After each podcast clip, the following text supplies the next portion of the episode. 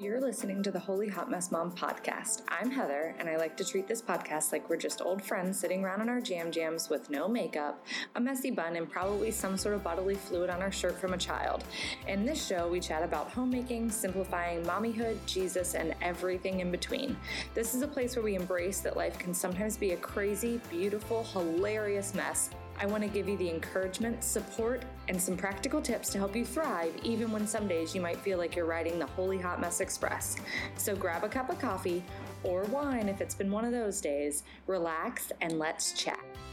Hey everyone, welcome back. So we are on episode 20 of the podcast, and today we're talking about, and this is kind of faithy, kind of practical, kind of whatever you want to take it we're talking about your body as a temple. And we're going to kind of go into different aspects of this, but I want to start out with a story. So, there once was a family who was pretty well off, and they paid a painter to come paint their family portrait. And this woman came and she painted them and she went back and she worked on it and she would come back and do some tweaks. She would go back. And so for months and months and months and months, this woman was in her art studio creating this portrait of this family of seven. So two parents, five kids. And finally, the painting was done. It was all dry, it was framed, and this artist was ready to present her work. And she brought the painting to this family's home, and the whole family gathered. They sat on the couch, and the woman unveiled the painting and she's so proud at this masterpiece she's just spent probably the past six months working on. And the family looked at it and they said, "Oh my gosh, that's wonderful! Oh, how beautiful is this picture? Oh, this this painting is just absolutely amazing." And the mom says, "I can't wait to hang it up right here in the living room." And blah blah blah blah blah. And they they you know, pay the lady or whatever. And the artist ends up leaving. And the second the door closes, one of the daughters in the family said, Mom, that doesn't look like you at all. That nose is crooked, the ears are lopsided, and that definitely doesn't look like my hair. The hair looks really frizzy, and my hair's not that frizzy. And that doesn't even look like dad because dad has a mole by his on his neck and that doesn't have a mole by his neck and and they're just they're they all just start picking apart this piece of art one by one. If you think about it we are the master masterpiece and the artist is god. Every time we look in a mirror and we say oh, look at this scar from this c-section or look at how wrinkly my skin looks from being stretched out from having twins or, oh, the double chins I had in that picture I just took of myself. Oh, I can't stand my complexion. You are criticizing something that, in the eyes of God, is absolutely perfect. You know, He created you and everything that you are, and you're perfection to Him. Just like that piece of art that the artist painted for months and months and months, that was perfection to her. And we're letting our views of the world and our views of what perfection should be influence how we think about ourselves. And that's going to pass on to how our children think about themselves.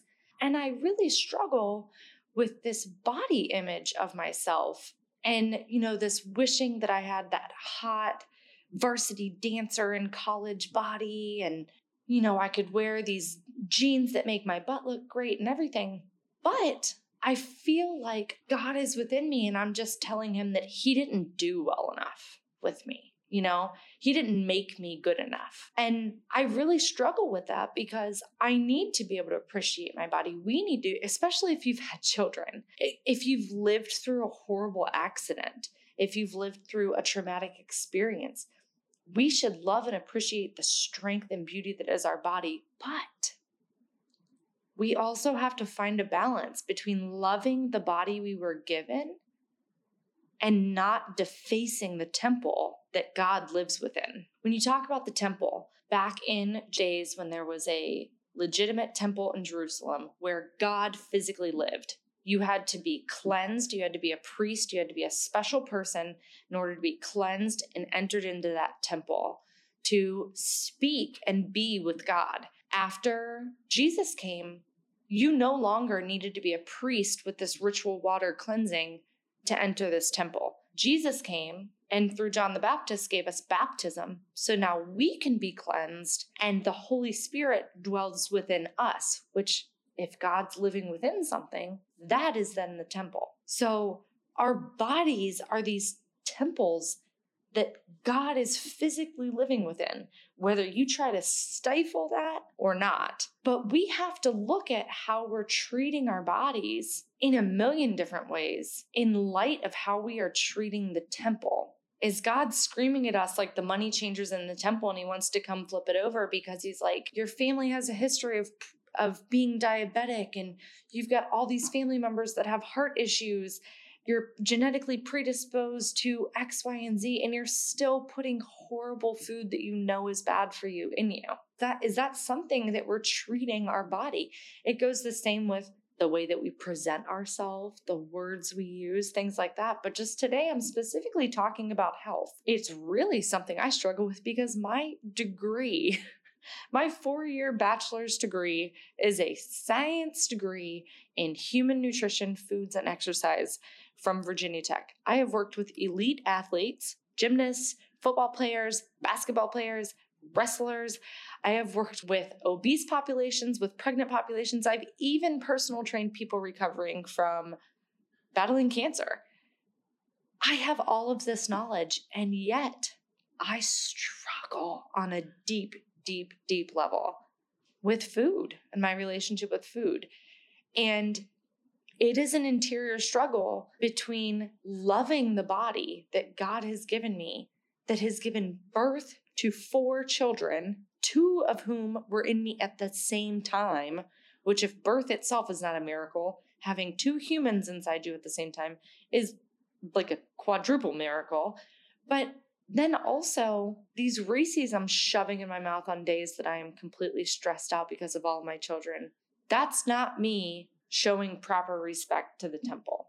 You can take it even further that we can use this God loves you anyways as an excuse to let ourselves go. And what I mean by letting yourself go is homegirl, if your hips are a size 10 like mine probably are, because I've had all these kids, your hips are going to be a size 10 and you need to embrace that and do you, boo boo. But if you cannot walk upstairs holding your kids in your arms when they're asleep to put them to bed without huffing and puffing, then you're not training your body well for the job, for the vocation God has put you on this earth to do.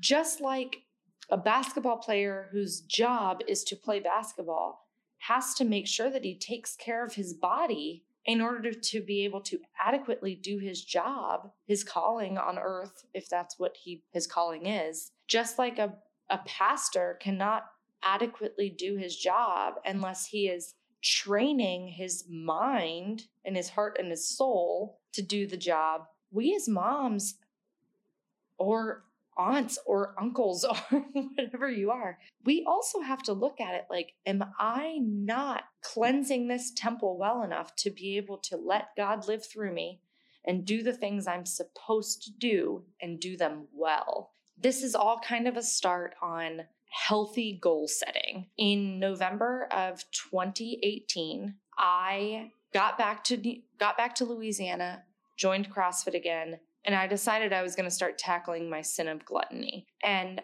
some people worry that that can screw up your relationship with food and blah blah blah blah, but you know what? My relationship with food was out the window years ago when I started eating my way through my anxiety disorder. I started out at 172 pounds in November. I'm only down to 164, but I've seen a huge transformation in my body and how I feel and how I can keep up with my children. I've given myself a higher purpose than I want to lose 20 pounds. I've realized the calling that it's not okay for me to rely on food and the high that it gives me to do anything but fuel my body. I'm relying on food when I'm stressed instead of relying on prayer and relying on God. I'm relying on this temporary pleasure satisfaction that feels good at the time, but it's not lasting. I'm not putting my hope and my faith and my need in God. I'm putting it in chocolate and in unhealthy binges I'm doing in the middle of the night. I really decided that I was going to step up and make myself accountable. And that's something you can do too. Whether you are 95 pounds and feel like cardiovascularly you can't keep up with your children, whether you're 400 pounds and you just feel like you can't fold laundry without getting winded, you have to find the point where you say, I'm not taking well enough care of myself in order to do the job God gave me. And that could be being a CEO of a company, that could be being a mom, that could be just wiping nasty butts all day. Doesn't matter what it is, but you have to step back and say, I'm going to find that balance between loving this body that has done so many amazing, wonderful things to me and also not defacing the temple that God is living within. The next episode, um, the next practical episode, so episode 22, I'm actually going to have my sister on the podcast. Her name is Brittany. She has her undergraduate degree in communications and her master's degree in public health. So we both are in the health realm with our education and we both struggle with food. We like to say that carbs are in our genes, like our physical hereditary genes and our size 8 we have huge butts genes. but we're going to be on talking about how we in November decided to make a change and we've been holding each other accountable. We've been loving each other through it and giving each other grace when we screw up motivating, keeping track, but not in an unhealthy, obsessive way. We've been doing it in a forgive yourself, move on. How can we make this better? Let's check in with each other. And so, because of that, we've actually created this community online that people are starting to find, and it's awesome. It's called Holy Fit and Healthy. And you can find us on Facebook in the Facebook group, facebook.com slash groups slash holy fit healthy. So you can go to holyhotmessmom.com slash holy fit healthy. And that's H O L Y fit healthy. And you can get access into the group and it's totally free. And we're posting motivation and workouts and ways to track, you know, how you're losing and ways to get more water intake. And we're just kind of helping coaching each other, but we're also praying for each other and teaching each other to pray and meditate to get us through the hard times, to find ways to get yourself around the times that you're relying on things like the comfort of eating candy or chocolate chips in the middle of the night whenever you're stressed instead of relying on God.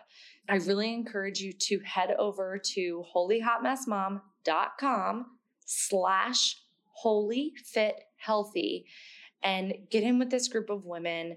Introduce yourself, tell everybody who you are, maybe what motivates you, but like on a deeper level. Like you want to lose 10 pounds. Why do you want to lose 10 pounds? Well, I want to lose 10 pounds because I want to fit into my jeans. Yeah, but why do you want to fit into those jeans? well, I want to fit into those jeans because I want to feel better about myself and I want my kids to see confidence in their mommy. That is why you want to do it. Go on there, add yourself to the group, say hi, tell us what motivates you, and hopefully we can all kind of start this weight loss journey um, and continue it and keep each other motivated together. So, like I said, next episode, we're going to be chatting about goal setting and kind of what me and my sister have been doing that have really been helping us. And I hope I hope everybody comes to that episode and enjoys what we have to offer. This episode is over, but there's lots more content for you to check out on my website. Head over to holyhotmessmom.com for all sorts of downloads, posts, and ridiculous stories, as well as the show notes for today's episode. Don't forget to find me on Instagram and Facebook at Holy Hot Mess Mom, as well as in our exclusive Mama Facebook group by searching Holy Hot Mess Mamas. That's Holy Hot Mess M A M A S, so we can connect, share, encourage, uplift, laugh, and be virtual best friends. Do you have a topic or something you want to hear about on the show? shoot me an email at podcast at holyhotmessmom.com. I'd love to hear your suggestions. If you like this episode, would you do me a huge favor and head over to your podcast app and give us a rating and review so that more ladies can find our podcast? The more great reviews we have, the wider we reach with our support, tips, laughs, and encouragement. I would really appreciate it. Until next time.